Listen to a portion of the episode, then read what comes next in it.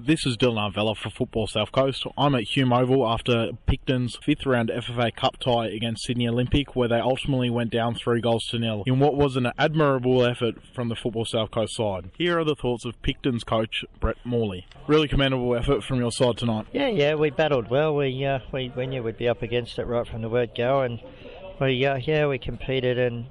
Mate probably didn't create a lot of chances, but we didn't uh, we didn't give away too many, other than the uh, couple of spot kicks.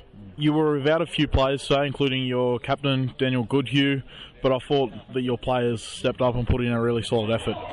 Yeah, look, we brought a few young boys in. A couple of eighteen-year-olds actually made their starting debut, and uh, mate, yeah, they didn't let us down. They they gave everything they had, and that's all you can ask. How do you feel that the, your, the cup run has been for your club? Do you think it's a positive experience because you did enter it last year?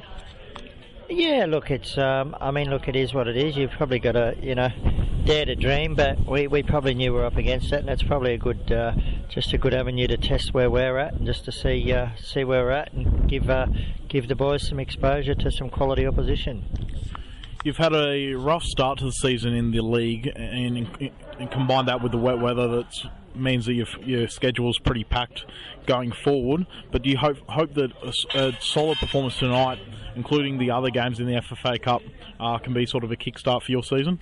Yeah, look, I think, you know, we probably showed tonight. We competed for a fair uh, for a fair amount, probably seventy-five, eighty minutes. So, like, you know, we uh, going forward, hopefully we can uh, we can improve on that, and it's. Uh, Certainly limit the injuries, but yeah, look, it won't hurt us. The, the match practice was good for us.